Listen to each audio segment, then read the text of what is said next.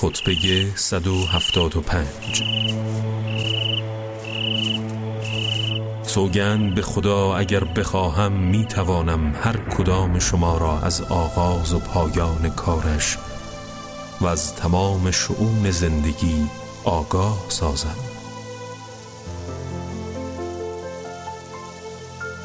اما از آن می ترسم که با این گونه خبرها نسبت به رسول خدا کافر شوید.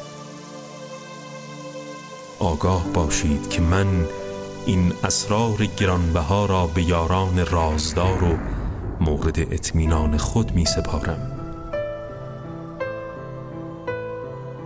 سوگند به خدایی که محمد را به حق برانگیخت و او را برگزید جز به راستی سخنی نگویم.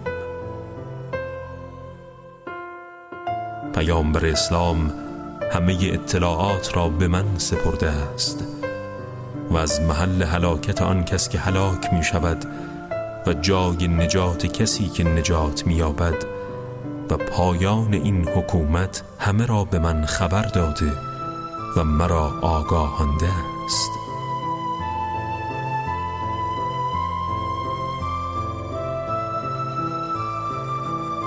هیچ حادثه ای بر من نگذشت.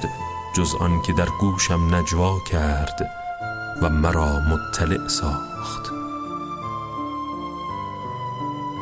ای مردم سوگند به خدا من شما را به هیچ طاعتی وادار نمی کنم مگر آنکه پیش از آن خود عمل کردم. و از معصیتی شما را باز نمی دارم جز آن که پیش از آن ترک گفتم.